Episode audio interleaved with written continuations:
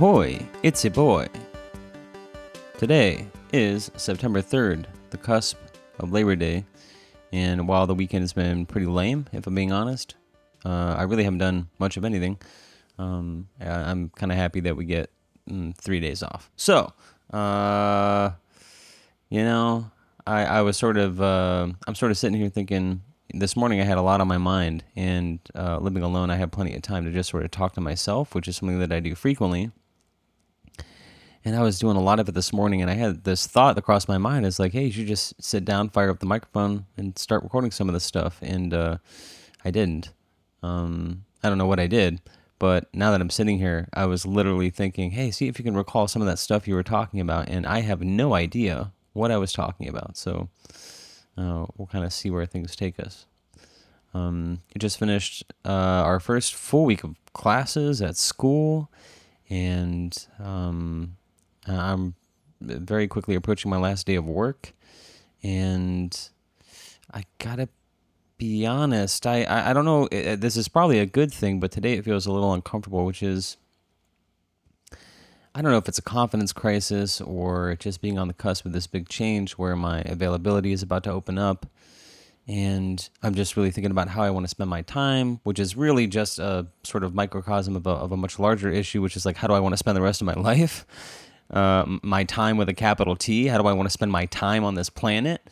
Um, and you know, I think when I decided I was going to put in my time at work, I was kind of faced with, you know, and it's it's nothing personal. It's just it just is the case that I, I've been in, I was at my job for a long time. I kind of did all the personal and professional growth and development I was going to get there, and so for a long time it was just a job of convenience. Although the work was very important to me, and I enjoyed a lot of the people that I worked with. Um, you know, it was just like being in a relationship for too long. It, it's no one's fault. It just you know, what do they say? The only constant is change. And, uh, you know, it was a changing of the seasons. And, uh, um, you know, I, probably said it in, in previous episodes, but, you know, although I could have stayed in that job, sometimes I think it's a bit of an act of courage, whether it is a relationship or a job. Just kind of, even though you're not sure what the next thing is going to be, you kind of have to make room in your life for that thing to show up. And if you just kind of keep doing what you're doing, you're you know you're just never going to have the opportunity to see what that thing is so you kind of take the plunge and you know the in between period can be a little unsettling but sure enough um, i don't know you land somewhere and um, i i think i'm kind of seeing where, where else that applies in my life i mean since coming back from taiwan i had sort of decided while i was there and it's kind of been in my mind that i was going to apply for a fulbright scholarship and while that is great, I would, and I'm not necessarily against that. I have to be honest and say that the, the graduate program I'm thinking of applying to, although it's at a great school, it's like the number school, uh, sorry, it's like the number two university in Taiwan, and I would be studying Chinese. I kind of really don't like the location. You know, it's all the way on, um, if I can think of a compass, it's on the west side of the island. It's really far from Taipei, which is where I spent most of my time this summer and you know although it ticks a lot of boxes like hey fulbright very prestigious you know uh, this college very very prestigious it would be very impressive on a resume i'm also thinking yeah but do you really want to spend two years there you know um, you know especially if you're not entirely sure where it's going to lead you i mean if i was 100% sure what i wanted at the end of that program and I was confident that that was going to be the vehicle that got me there. I mean, that's one thing, but if it's just going to be a 2-year investment for a diploma or, you know, I don't know, bragging rights or something like that. I mean, of course my Chinese would improve. That would be great, but that can really happen anywhere. And if that's really the goal, right? If the goal is just to be in Taiwan and have language improvement, you know, there's other ways to do that. And so I guess what I'm saying is I've had this sort of pressure hanging over me, which is, you know, but before I apply to anywhere else, the deadline for the Fulbright scholarship is coming up quickly.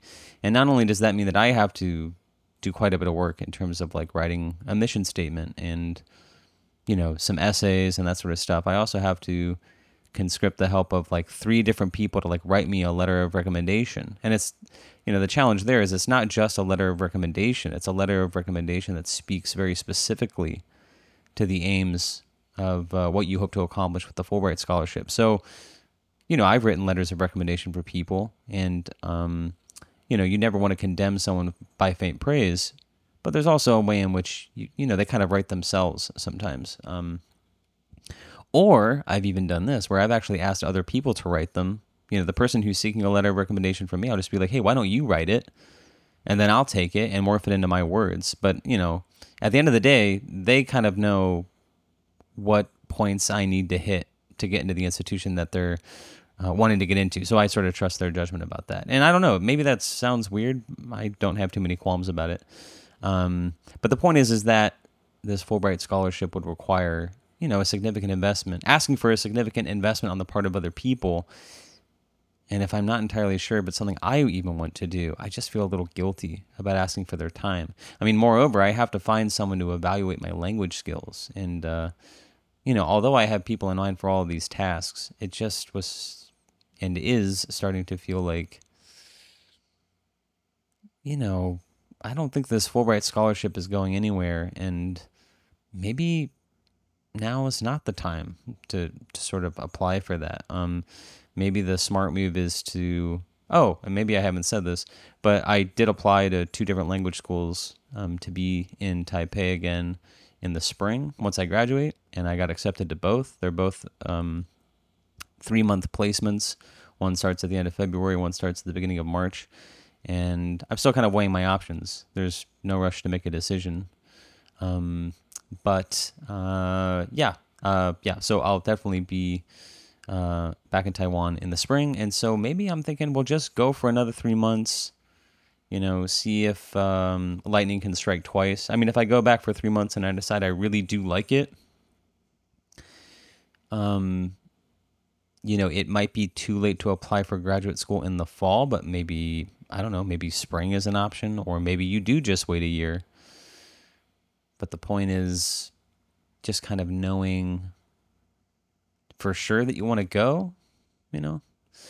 I don't know if I mentioned this, but I do have a friend who's uh, who I met while I was in Taiwan, who's actually from Vietnam.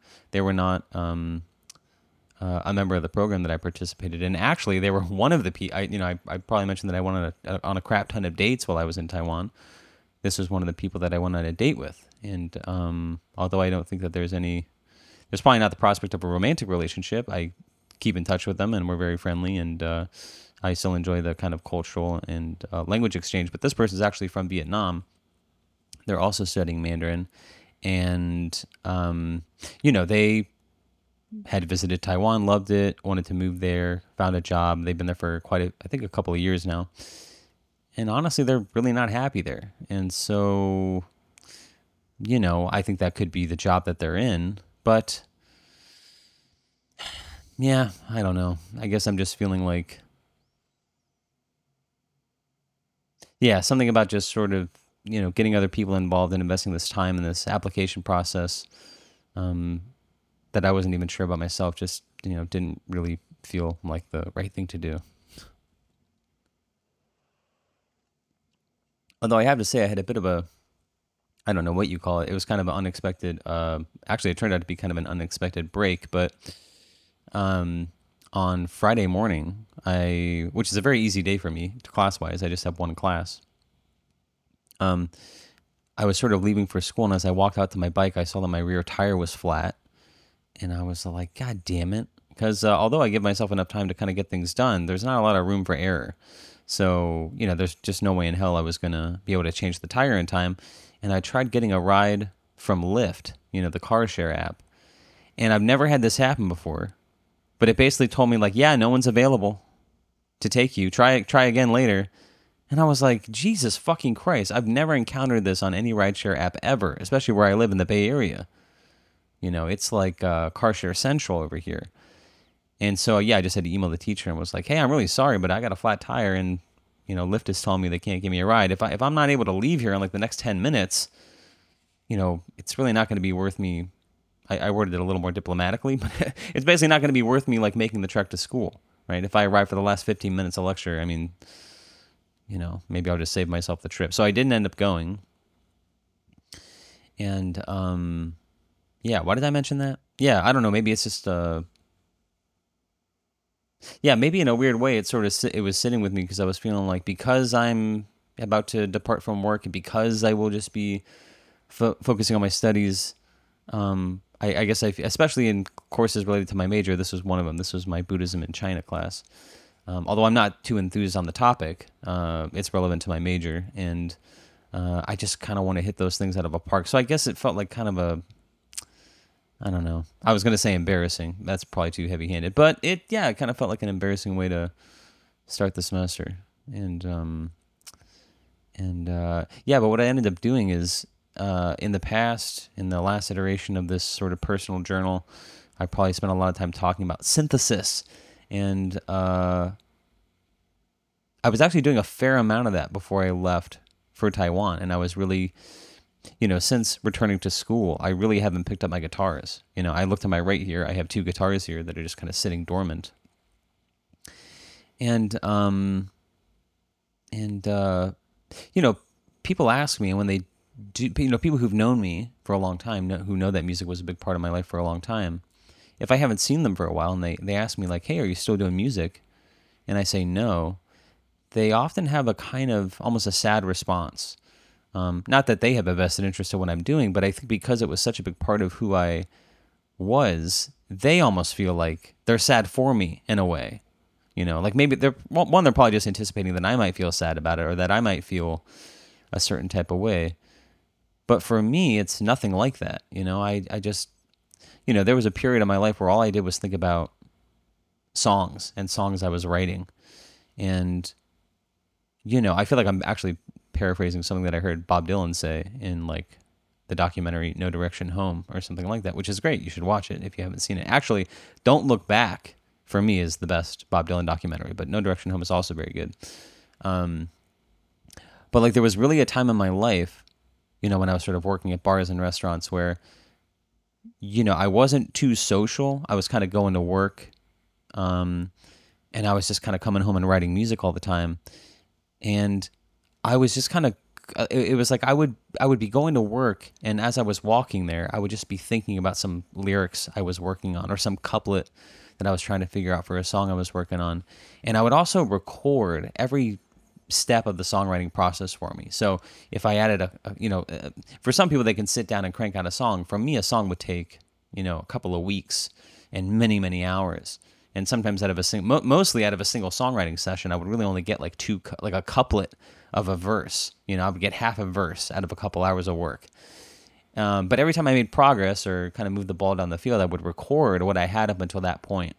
And so by the time I finished writing a song, I would have like 12 different you know, partial recordings of this song that was kind of coming together. But as I was sort of marinating in a song, I would like just listen to what I had so far. And I would just kind of go over the melody over and over and over again. And it was this thing I was just kind of possessed by, you know. And of course, I had to turn to things throughout the day, whether I was working or not. But anytime I had a, some downtime or a moment to just kind of get lost in my thoughts, I would be thinking about these songs, you know. And it wasn't just writing the songs or completing the songs or whatever. It was also the lens that I kind of experienced the world through. You know, anytime I had an experience that kind of stood out to me or felt formative or, or, or you know, it was just like I was worrying my whole life like a, like a bar rag, just trying to get content for songs out of it. And, um, you know, that was like my creative mechanism is the word I'm thinking of. And, you know, towards the end, of, towards the end of my time, like doing music, I really started to feel that kind of slowing down a little bit. And, um, you know, now it's like the minute I decided that I was going back to school, I have, I mean, I picked up my guitar a little bit and sometimes I pluck around or I'll record something that sounds like it might be a song idea, but I don't have any of that. And I don't have any of those thoughts. You know, I'm sure I could sit down and crank out a song by brute force, but I don't have any songs in me. You know what I mean? I mean, I used to just use my dict my dictaphone. That's a bad place to start on a word. I used my dictaphone to record song ideas uh, as they came to me, and I just had this repository of just hundreds of song ideas. And anytime I finished one song, if I didn't know what the next one would be, I would just randomly go through that dictaphone and just see what s- stood out to me and just start working on it. You know, and the sense was, you know, the thing I had to kind of recon- reconcile myself to because my process was so slow is that there was just never going to be enough time to write all the songs. But if I was diligent, you know, there would always be something that I could work on. Um, and that current is just non-existent anymore. And um, that now, of course, as I say that, that sounds sad, right? Because in a way, I'm kind of waxing poetic or romanticizing this one chapter of my life. But I think the point I'm really trying to make, which now that I'm thinking about it, is tangential to something else. But you know, I'm in a different chapter of my life, and the, like I'm totally okay with that. That's just the way it is. Um, you know, my sort of mind and my experience is sort of filled up with other things, and of course, there's this always unspoken you know, I do have this creative project, this idea that I've been marinating on for a long time that is not being attended to. And, and in a way, I'm actually like totally preoccupied with that. I mean, even my academic interests and my academic studies are really just, you know, um, you, you know, are, are sort of a smokescreen for, for this creative project that I've sort of been sitting on for a long time. But why am I talking about that? Uh, why am I talking about this? Um, I was talking about school. I was talking about being in a different chapter of my life. And I was going to talk about my disconnection from music as related to something else. It was actually a way to back into another thought, which I have no idea. Oh, I was talking about music. I was talking about what I was doing before the summer. And yes, so while songwriting is not a thing that I really do anymore, um, one thing I was doing, I've sort of done intermittently since returning to school, is making a little bit of music or at least scratching that itch in different ways. And one of those has been synthesizers and just kind of learning about uh, synthesizers and, and how they operate. And there's this great piece of software that I highly recommend called Syntorial, which will teach you about synthesis if that's something that you're interested in. You can certainly just like get a software synthesizer or a hardware synthesizer and start mucking around. And on YouTube, there are tons of tutorials and all that sort of stuff. But if you're like me, I'm kind of an academic person. Like I really like a, a syllabus or a structure. You know, I like to feel like I'm sort of working through something. I like to have a guide, uh, in a way, just to make sure I'm kind of doing the quote right thing. You know, I mean, no matter whether it's classical music or Russian literature or anything, if I get into something, I create like a syllabus for myself. You know, when I got into Russian literature and I just decided in a moment, hey, you're just going to read a shit ton of Russian literature, it's like I create a syllabus. You know, who are the major authors? What uh, you know, what what are their uh, dates so that I can read them kind of chronologically, and also not just their lives, but what are their major works, and then in what order were those written? And I just kind of go through the list you know so like when it you know what, what i mean guess thinking of russian literature it was like reading pushkin and then after that it was like gogol and then like after that my uh, lermontov or and then after that it was like dostoevsky or something like that. I, I don't know the order uh, you know perfectly. Turgenev's in there somewhere. Um but uh, that's just kind of the way i work. And so i kind of muck around with something but when i'm all in i'm all in you know? And uh, yeah, I guess I was trying to say with synthesis, you know, I started mucking around. And I thought, oh, this could be interesting, but I wanted to learn. So I used this software program called Syntorial, which teaches you about all the different parts of a synthesizer and also is really kind of based on ear training. So I highly recommend that. I re- I've done that. I've actually worked through that whole system a couple times because a lot of things in my life are this way. I don't know if I smoked too much weed when I was younger but and maybe it's also part of just getting old but i feel like i've been living with this for a while but it's actually really hard for me to retain information you know some of it just could be like a psychological barrier which is i mean i think there's a recent installment in this personal journal called memento where i talk about this but you know part of my psycho spiritual slash existential psychological makeup that i'm living with here is it's very hard for me to keep traction with things. And I think a lot of it's sort of rooted in self esteem and all that sort of stuff. But it's it's sort of hard for me to allow things to sort of build on each other. right? So part of that is experiences, right? Like I, you know, most recently I go to Taiwan, I work on my language for about two months, and while things improve, the moment I get back, it's like that experience never happened. You know, and even today I'm sitting in this space where I'm feeling like, oh, my language is, is deteriorating, and um, you know, so to my credit, I'm trying to do things to kind of keep up with that, like I'm going to be linking up with a language partner through the university so I can have someone I can meet with regularly and practice my Chinese with. Also, this program that I did uh, was a government scholarship to go to Taiwan. It's like I must have done something right in a past life because I feel blessed. But they just emailed us and were like, hey, we'll give you like 20 hours of free continued language tutoring if that's something that you want. And I was like, yes, please. Get that language study on free free. But it was like, you know, so I'm trying to do what I can to keep up with things. But the point I'm trying to make is, you know, you do something like Syntorial, where you're learning synthesis. And even though I've worked through all that, and you're going to, you know, if you complete the whole thing, you're going to put many hours into it. And yet, it's like if I get some time away from it, it's like I tell myself I got to do the whole program all over again. You know, it's it's fucking nuts. I don't know why I am that way. And when I think about it in other areas of my life, I'm also like, well, before going to school, I was absolutely steeped in Chinese philosophy, meaning I've read, you know, every major English translation of the Analects, every major English translation of um, Mencius, every major English translation of uh, the Tao Te Ching and all these sorts of things, or I Ching and all these other sorts of Chinese philosophical texts and classics and all that sort of stuff. And yet I feel like an idiot you know, if I'm put on the spot and asked to like articulate the meaning of this or that, I, f- I kind of feel like I don't really know what I'm talking about, you know? And where am I going with this? I don't know. Uh, maybe I was just saying before I went to Taiwan, I've been looking for other ways to kind of scratch a musical itch. And one of those has been making music with my computer and getting into Ableton and, you know, you know, not getting into a lot of software instruments and trying to make electronic dance music or something like that, but you know, I've had Ableton, which is a recording software for a long time. And I've had it since I was, you know, I don't know, 16, 17. And I first got it thinking I was going to be Radiohead or something like that. Like I was going to make this kind of Bjork or Radiohead type music. And of course, the only music I ever made was just like a dude with a guitar.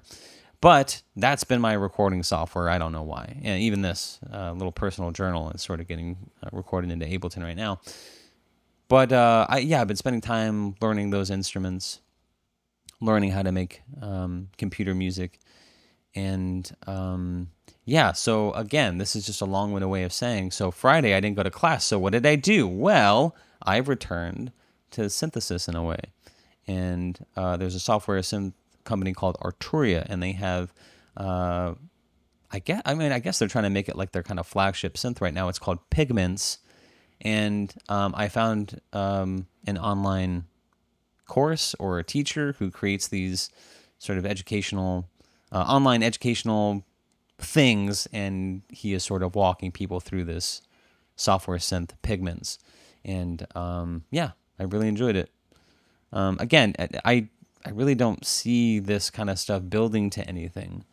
Um, but I think because I have more time, I'm kind of just you know, looking for excuses to do things that I'm I'm just going to enjoy. They don't necessarily have to be you know, on the one hand I see myself piling things on like, yes, find a language partner. Yes, get this free language study from the government. Um what else am I picking up? I feel like there was something else I was sort of thinking about recently. But as I'm getting this time, it's like I know I'm feeling insecure about that, you know. I actually did meet with someone um um there's a coworker of mine who got some new responsibilities and I had not yet told people that I was leaving, so there was kind of a sense in which I was kind of orienting them to their new position while also knowing that I was eventually leaving. And so very soon after they sort of settled into their job, this announcement comes out that I'm leaving my work. And you know, we just sort of commented on that like, yeah, isn't it kind of strange that we had this recent meeting and you were kind of helping me and you've known that you were leaving and that didn't come up? And um and I was just kind of telling them because they were asking about it. I was like, I feel a bit insecure because I've been in this job for so long that now that I'm not going to do it, I, I am kind of losing a big part of my identity. You know, like when people meet me, it's pretty cool to say that, you know, I have this job and this is what I do.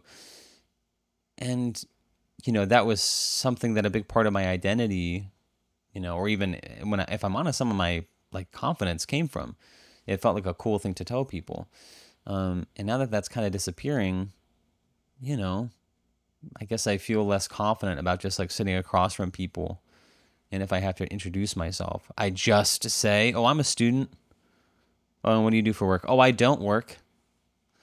Um, that feels a little weird. And so, yeah, I guess I have this kind of insecurity about all the free time I'm sort of facing now and um, just kind of looking to fill it with things. And of course, some of that is going to be you know, language study and some work work stuff, but you know, I'm also trying to find creative things that I might enjoy.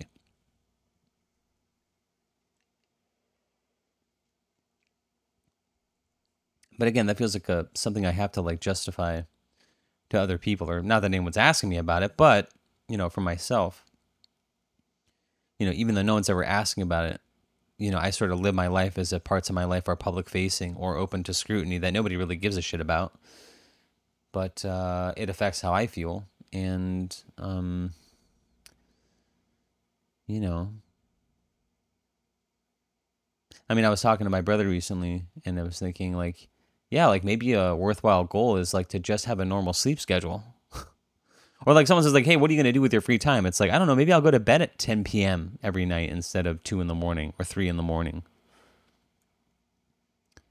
You know, maybe I'll exercise more. Um you know, and I'll you know, my my first impulse is to say, "Well, that'll give me more time to do language study or something like that." But maybe it should just give me more time to do nothing. Like maybe I should just watch more movies or do some leisure reading you know, so much. I mean, I have to do just an exorbitant amount of reading for all my classes all the time. And I always have this distinct thing. It's like if I go into the semester and I'm in the middle of reading something for pleasure, I just know that it's not going to get finished for like another four or five months, you know? Excuse me. You know, right before I left, or towards the end of the last semester of school before the summer, I was, you know, I've told myself I'm going to go through all the quote encyclopedic novels. That's something we can talk about another time if we haven't already, but you know, these so-called encyclopedic novels that exist. And the earliest one, if you ask me, is probably the Divine Comedy. Dante's The Divine Comedy, which I've read, um, but uh, wanting to reread it, right? So, you know, I read The Divine Comedy when I was in like seventh grade, and I understood it. I mean, I understood the narrative of what was taking place, but of course, I, I didn't understand all the allegorical underpinnings of it. Um, and I mean, in a way, it's kind of funny. Like I look back on when when I'm younger because I was kind of an eggheadish kind of kid who wanted to be really smart. So, I mean, I remember being in like second grade, like reading Hamlet, and actually, in a weird way, there, there, I honestly felt like you know, there was a period where I felt like I really understood those plays more as a kid than I did as like an adolescent or a young adult.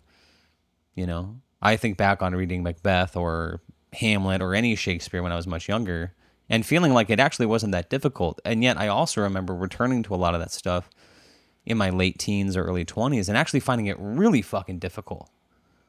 You know, I remember one time in my mid 20s just reading through the tragedies again and actually being like, yo, this is fucking weird. Like I'm sitting here as an adult and I'm having trouble just parsing or making sense of some of these sentences. And at least in my mind, that wasn't the case when I was younger. You know, like, is there a way, like, when you're younger, you know, you're because you're less cerebral, you're actually more receptive, more more able to make sense of things. Um, but uh, what was I talking about? yes, this is a very flighty entry um, why was I talking about that? I was talking about being younger, reading Shakespeare, having it be clear, feeling insecure about my time, language study. Uh, oh Lord, who knows? How I should be spending my time. You know, reading for pleasure, the Divine Comedy. Okay, yeah, we're coming back to it. Um, yeah, I think I was just saying I was rereading the Divine Comedy, and yes, when I was younger, I was kind of a pompous kid, and so I remember actually in seventh grade I took Latin. Actually, I need to change my story. I read the Divine Comedy when I was in eighth grade because I remember that I had two two years of Latin when I was in middle school, in seventh and eighth grade, and I don't remember a goddamn look of it, which is really, I actually it's one of the I can't say the great regrets of my life. There, there's, but, but I, you know, it just, there's a, you know, uh, that uh, studying Latin exposed me to a lot of like mythology, which was very formative and very interesting for me. And especially in my late teens and, and maybe 2021, uh, when I returned to like a lot of that, a lot of those source texts, like the Iliad and the Odyssey, and I remember reading like Bulfinch's mythology, and I was also reading a lot of theology in general around that time. Um, I guess I felt I really regretted that I was just kind of fucking around in school around that time and I didn't learn Latin because if I had, that would have been, you know, a window into a whole body of literature that as an adult I would really love to have have access to, but I was just kind of fucking around and being stupid. But the Divine Comedy has always kind of stood out for me as one of these things that I read as a kid and I felt really proud about and I would sort of try to talk to adults in my life about. And at the end of the day, I don't know what the hell they thought, but I I sort of imagine like there's something kind of cute and quaint about me being a seventh, be, being an eighth grader, really taking this seriously. Like, oh, I'm reading the Divine Comedy, and, and but of course, there's just things that I just can't possibly understand. You know, I actually remember this embarrassing moment when I was like, uh, maybe maybe this was actually in seventh grade, but like one of my, fa- I have all these chapters of my life where I've had these different favorite bands. None of them are good or actually they're all good, but they're just kind of embarrassing. They're not like you know, we all had that like that one cute girl in middle school who like listened to Led Zeppelin and like or uh, like and that's cool. You know what I mean? Like you're not going to be 40 years old and think about the time where Led Zeppelin was your favorite band and regret that. Like that's going to be kind of cool. You know? Whereas like me, I just have all these chapters where I understand why it's meaningful. I understand what I liked about it, but it it feels like it's a hard sell for other people to think that it was cool or to think that it was anything but embarrassing. And so for me, it was like, I mean, I loved musical theater growing up, and uh, but like my first favorite band, well, other than like I was I was just obsessed with Michael Jackson growing up. Bone Thugs-n-Harmony was like a huge uh, group for me. Um, Rent the musical was huge for me, but a major band for me was Dave Matthews Band in middle school. And for me, the window into Dave Matthews Band was their drummer, Carter Beauford. I remember watching, you know, I was a drummer at the time. I was taking drum lessons, and my drum instructor had all these different videos, instructional videos that he had purchased, and we could kind of take them home as we wanted and uh, just kind of watch them. And one of them was Carter Beauford's Under the Table and Drumming, which is like this, it was this two VHS set. I would have to take out one video at a time but it opens up with him just drumming along to the Dave Matthews Band song number 41, which, if you can, you should click over to some streaming service and play that right now. But just from the opening of that video, I was just absolutely enamored with Carter Beauford as a drummer. And so that so for, I think for like a year, Dave Matthews Band was like my favorite band. But I remember I was really taken with their cover of All Along the Watchtower at the end of their Live at Red Rock CD. And I remember that was one of the first musical moments. I mean, I've had, there were probably many in my life before that, but it still stands in my mind as one of those moments where I first heard that and I was like, oh, I didn't know songs could hit like this. You know, like for me, it was alluring on so many levels. Like it was just this great piece of musical theater, actually. Wow, I'm making that connection myself right now, but it itself was a was a piece of musical theater. You know, it that structurally, musically, it told a story. You know, it was almost, and it was this, you know, I think they like closed every single fucking show that they did for like 25 years with this goddamn song. But the part that's funny, and the reason this is related to the Divine Comedy, uh, since you're probably wondering where the fuck I'm going with this, is I remember talking about that song. You know, or I should say, I, when I first heard it, I thought it was a Dave Matthews Band song. I had no idea that it was a cover or that it was a Bob Dylan song. And isn't it interesting that we came back to Bob Dylan, right? Funny how this stuff works out. But I remember talking with a teacher about the song, and I was like, "Oh yeah, this is my favorite Dave Matthews Band song." And she's like, "Actually, that's a Bob Dylan song." And I was like, "What?"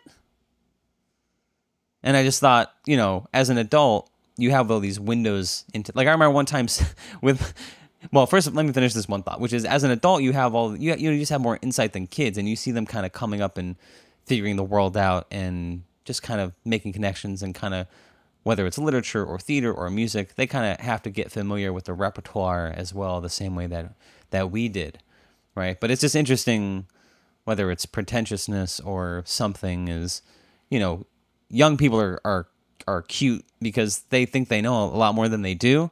And so, as an adult, part of the, the Jedi perspective is being available and not scolding kids for that and just letting them kind of grow and letting them think that they got everything figured out when you know, you know, they're playing checkers and you're playing chess on some kind of level.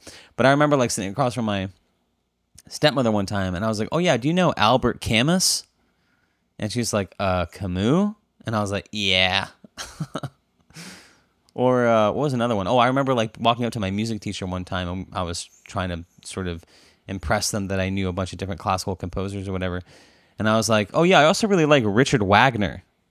And she's like, oh, you mean Wagner? And I was like, yeah, yeah, that's who I mean.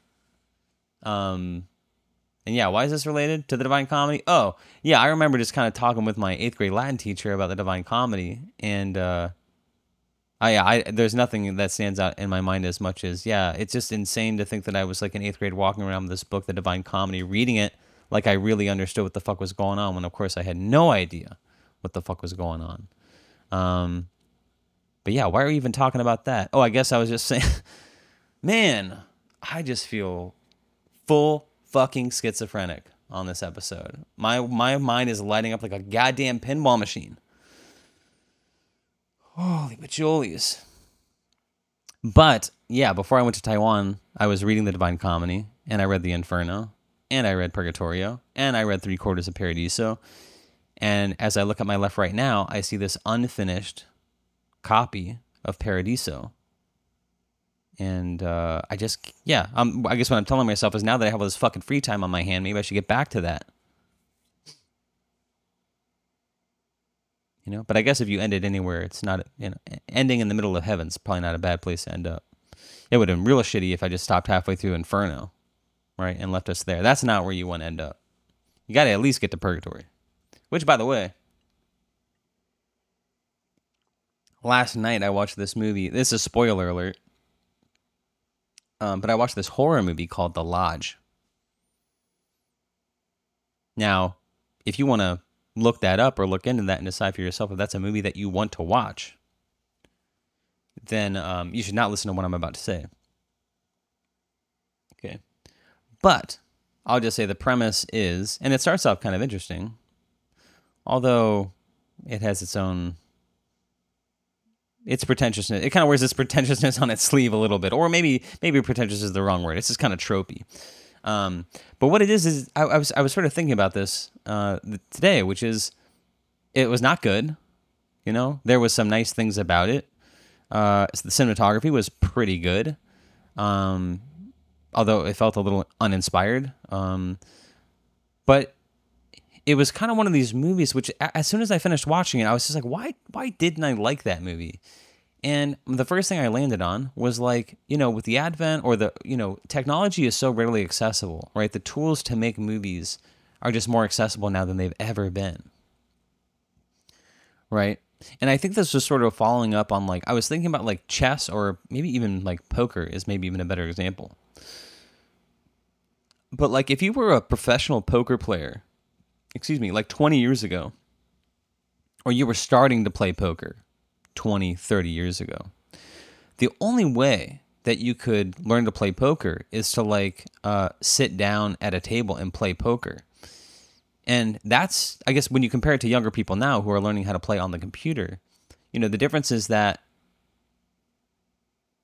you know, younger people develop so much faster now because they can play exponentially more hands online, you know? So if you just think about like uh, you know they talk about 10,000 hours um, I don't know you can't really expedite 10,000 hours per se right but you can spend those 10,000 hours very differently right so if we were just in a computerless world and you were developing your poker skills 10,000 hours of poker at a table you know where the cards have to be dealt and people are kind of going to the tank or thinking um, you know, you're just going to see a lot less hands. Whereas somebody who's playing online, you know, someone who commits 10,000 hours of playing poker online, maybe they're playing 10 tables at a time, they're just going to see so many more hands, you know? And uh, I guess the idea I'm sort of going toward is like their skill develops um, a lot faster. Um, yeah, there's something about like with different creative things, whether it's music. For example, I'm going deep on this uh, uh, Pigments software, this uh, software synthesizer from Arturia called Pigments, right? The amount of resources that are available for me to get into that and just dive deep is just, you know, there just weren't things like that when the Minimoog came out. You just kind of had to buy it and figure it out. And at the end of the day, the truth is, the vast majority of what that system was capable of doing was probably just completely lost on you because it's just no one pointed you in that direction right whereas now it's just you know youtube is just a repository of tips and tricks for anything you'd ever want to accomplish um, right and again where am i going with this? Oh so i'm watching this movie and i'm thinking this is not very good but i thought it kind of had like an air of like it aspired it, it was sort of like a half-baked auteurism you know? Like there's this kind of move now and i think this happens in just in general when when there's like political struggles and things like that. The genre of horror kind of comes out in a way you know it's a way to sort of talk allegorically about like the horrors that we're facing like for example uh is it jordan peele i think that's the guy right uh get out you know there's a lot of topical kind of horror movies that came out that have come out in the last you know five six years or something like that. Get Out to me is even though I don't think it's a you know, I don't think it's a perfect movie. Um, I'm not even sure I enjoy it that much, but I still look at it and go, "Oh, that is like a very topical, very important film in the in the genre of horror." Right? Like that could go down as kind of like this generation's Night of the Living Dead or something like that. A movie that everybody saw, everybody was talking about and is going to have important things to say about this time period 20 30 years from now right um but the point i'm trying to say is like uh, horror has been seen as like a genre where aspiring auteurists can enter and make serious creative statements right and the best person who's done that i think uh, and i hope you agree is ari aster right ari aster did hereditary did Midsommar. uh, they had the movie with Joaquin Phoenix that has probably come out that I don't know anything about and haven't seen, but uh, we'll we'll see. Um, but there was something about this movie, The Lodge, which I was like, oh, this is like faux auteurism. You know, like when you just read the script, and uh, do we need to go into details? I don't know. It's basically about a husband uh, who separates from his wife you know, it sort of opens with the mom kind of with the kids and she has custody of the kids or has them for the weekend. And you can tell something's kind of wrong with her, but she takes the kids over to the dad's house. He announces, Hey, we need to finalize the divorce. I'm going to be marrying my girlfriend. She's absolutely shattered and ends up going home and like shooting herself. And so basically, the premise of the film is these kids have to go live with their dad and they have to get to know their dad's new girlfriend, who's this woman with kind of a troubled past herself. And, you know, to kind of force this bonding experience, the dad says, "Hey, why don't we all go up to our family cabin that we used to spend, you know, Christmas at all the time, and that will be a chance for us to get to know each other." And of course, some weird things start happening, and this young woman starts to believe that possibly the ghost of her boyfriend's uh, dead ex-wife is now haunting them, and all that sort of stuff. Now, what this is, though, is like before, if this movie was made in the 90s, it would just be kind of a jump scare horror movie. But because we're kind of in this time period where there are so many aspiring filmmakers, and this is, I think, I'm trying to gesture to my idea that like the tools to make films are so readily available, more films are being made now than ever before.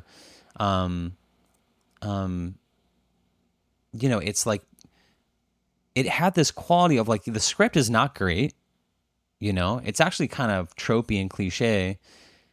And also like but it had this thing that i think a lot of films have now which is like it looks really good. It's incredibly well shot. Like on a technical level it looks good and so i have no doubt in my mind that like a like a, like a lot of people who like film might watch this and talk about this as if this is a serious film but i was like what is this film really missing you know and uh I don't know how to say it as much as like when you watch a movie like Hereditary, you know you're in the presence of art. You know? We've talked about getting hit with the spirit, right? When you watch Hereditary or Midsommar, whether or not you think those are great films, you're in the presence of art. You get hit with the spirit. You know? And there's just something about this movie that just feels like confused. You know, like it's all there. But like another horror example that I saw recently is Skinamarink, which is it starts out very good and actually has one of the scariest scenes I've seen in a horror movie in a long time. And it's not a jump scare. I mean, I remember when I was young and I, you know, people, I, I feel like I was talking about this with somebody recently too. But like, what is the scariest movie you've ever seen? For me, it was Exorcist. I saw The Exorcist when I was like 11 and it legit fucked me up.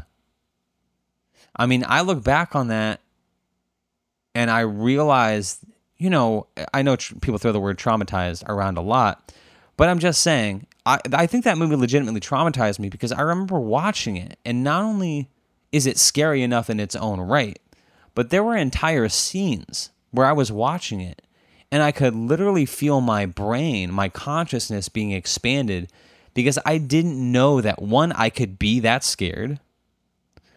So on like an emotional level, I'm feeling myself expanding, you know, and I feel I feel very disoriented and confused. But I'm also witnessing something. This is why I think about trauma. I'm witnessing something I didn't know could even possibly happen. Right? So, especially if you're a young person and you're having like a traumatic event, and we don't need to go into the specifics of what those are, I'm sure you can imagine. But if you're witnessing something that's just so confounding because you didn't know that this, you know, I was in, you know, watching a rated R movie, I'm thrust in this adult situation uh, of content that I just didn't even know fucking existed. So obviously it was very like disorienting. But there were enti- it wasn't just like jump scares, and there are those in The Exorcist. There were entire scenes, five, ten minute sequences where I just felt myself absolutely on the needle of my you know my psychological needle is peaking and i'm just like freaking the fuck out and i just don't even know what to do with myself you know? And i was like a young kid watching it with i think my brother was there i think our friend we were like having a sleepover at a friend's house. So i can't be the one who like turns it off. I just remember just being absolutely transfixed watching those some of those scenes you know and just being just absolutely fucking shook. But anyway this movie skinamarink has a sequence that you know it's never going to be the same because i am an adult now right? And i'm able to know on some level that this is a movie. But it like uh, it's one of the scariest scenes i've seen in a long time. And yet the movie itself this movie skinamarink is not good. You know it's it, again it's one of these sort of aspiring auteurist films. That kind of like has you know uh, it's it's like i don't know I, I don't know what it's trying to be as much as it's like it's like the Eraserhead meets uh, Blair Witch or something like that, you know? And it's like the concept is good, but there's no execution, you know? The filmmaker just kind of bit off way more than they can chew. It's just, this is not a feature film. This is a short, you know? I see this, I don't know why I'm jumping to this, but I see this in comedy specials recently. I saw, I don't want to say who it was, but I saw this comedy special on Netflix and I was like, I think this person has a special because of their identity. Because I'm watching this and I'm thinking, this is not a professional comedian. This is somebody who I feel like they kind of got picked out because of their identity, and Netflix wanted to give someone a special. And this person's not ready. Like it's just not, they're not fully formed, and you can feel that. And uh, yeah, I see that with art a lot. And there was another movie that jumped to mind that I thought was a perfect example of this. Um, I actually find this person very interesting, and I feel silly that I can't remember their name right now. I think it's like Alex Garland or something like that. But I did have this experience where um, I was probably just looking for something to watch late at night, and I've had a couple of these, and I think they were kind of back to back. They were like horror movies. One of them is with Jake Gyllenhaal, and I think it's called Life. Yes, and it's this kind of like uh, trapped in a spaceship kind of premise of a movie and it's not that different. And I, I don't think it's a I I don't know if it's great, but it's like that movie watching experience. I was absolutely transfixed, and I was all in. And I thought this is a great fucking movie, and it has an ending where you're like, holy fucking shit. And uh, like to me, I don't think a lot of people saw that, but that to me was like a great movie. Anyway, why am I going into that? Oh, I think I had a similar experience with this other film. It's called Annihilation. And I didn't know anything about it, and I just put it on. And I was like, I had a kind of experience. And I was, but I was like, this feels again like this kind of one step removed. Like here's someone who's I, I sense that they're kind of aspiring to auteurism, but they're just kind of falling short somewhere. And I, I'm confident this filmmaker has another film that if I could conjure it, it would sort of scaffold my point here. But I really felt like I was proven correct about this filmmaker when I saw their, I think it's their most recent film called Men, which was an A24 film, which is like where all the important films are kind of coming out on now, right? But when I saw the movie Men, it started, and the first like 20, 30 minutes, I was like hit with the fucking spirit where I was like, oh, this is a real filmmaker. Like, this is really interesting, really subtle, really, really, really, really good. The, the, the, the filmmaker is really trusting you to kind of connect the dots and he's not hitting you over, over the head with the horror. And there were so many cool things like visually and subtly um, you know, that were just actually very subtle and I think one could have easily missed. Like, for example, you know, I don't remember the plot as much as, you know, I think it's about a girl who like goes away on like a creative retreat and she goes to this small town in the middle of England or somewhere. But when she gets there, a lot of weird things start happening. But one thing that's not very obvious is that all the male actors, when she arrives there, all the male characters are played by the same actor or something like that, right? But that was not something that you're getting hit over the head with. But then there's a moment where the movie kind of fucking turns and it starts going down the rabbit hole. And it does what all super shitty, blowhardy, uh, you know, sort of, you know, just bullshit art movies do, which is they just go c- completely nonsensical. Right? Like, what's that movie that was on Netflix? Uh, um, I think it's called I'm Thinking of Ending Things, which actually, ironically, has the same female lead as men now that I'm thinking about it. But that movie, like, starts off very interesting, and then it just goes full fucking nonsense. And it's just a hateful viewing experience because you have no idea what the fuck is going on. You don't sense that the filmmaker knows what the fuck is going on. And men turned in the exact same thing. And I was just like, don't people how do, how do filmmakers not know that this is like a hateful viewing experience you know and some people like lose their shit over that i mean i guess like the closest analogy would be like david lynch which is like yeah i mean i've actually heard there's a there's a movie he did called inland empire and laura dern is like the actress in that film. And she would say like no one knew what the fuck was going on. Like every day they would show up for the shoot and he would just like hand them their pages and nobody knew the plot of the movie, where they were at, because they're shooting out of you know chronological order. No one knows what the fuck is going on, and even like David Lynch really didn't know what the fuck was going on. He just trusted that he was going to find the film in the editing room, right?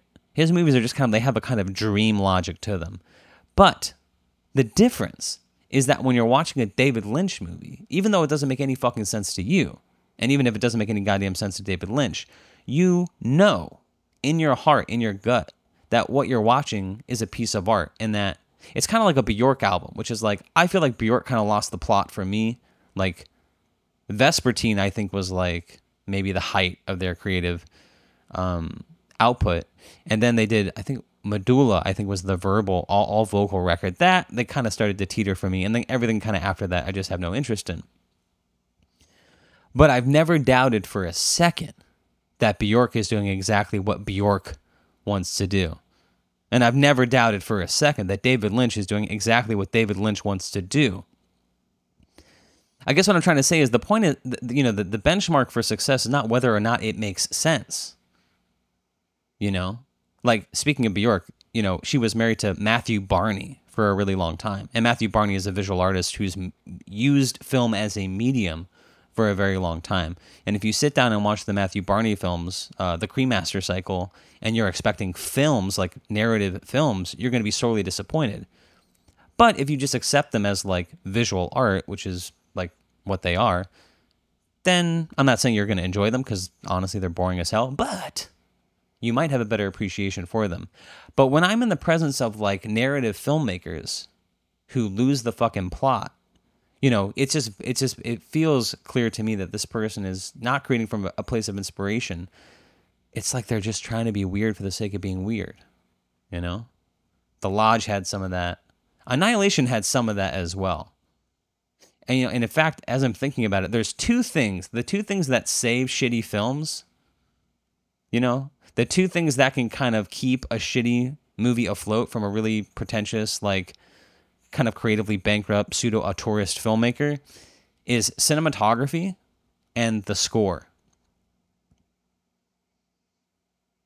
Like I I really love Christopher Nolan, but like Tenet to me is like a perfect example of a film that although it's brilliant and I think it genuinely is brilliant and I'm sure it all works, it is a hateful viewing experience because it is it is fatally fucking flawed in that it is too complex. I'm not saying that the mechanic of the film is too complex, but I'm saying Christopher Nolan made a fundamental mistake of making what transpired inside this mechanic too complex. One too many times through the fucking time machine or whatever it is. Like Inception was very smart, although it kind of holds up less as a film because of this. But Inception, the uh, Elliot Page character is completely there as an audience member. Every single point of the film is explained to Elliot Page so that we, the audience, understand. And of course, on repeated viewings, you you know the film might be less enjoyable because so much of it is exposition. But Christopher Nolan understands that what's what's about to happen is very complicated. You're about to see a kind of a dream within a dream kind of sequence. But if you're going to sit with me for the rest of this movie, I need to make sure you understand exactly what the fuck is going on right?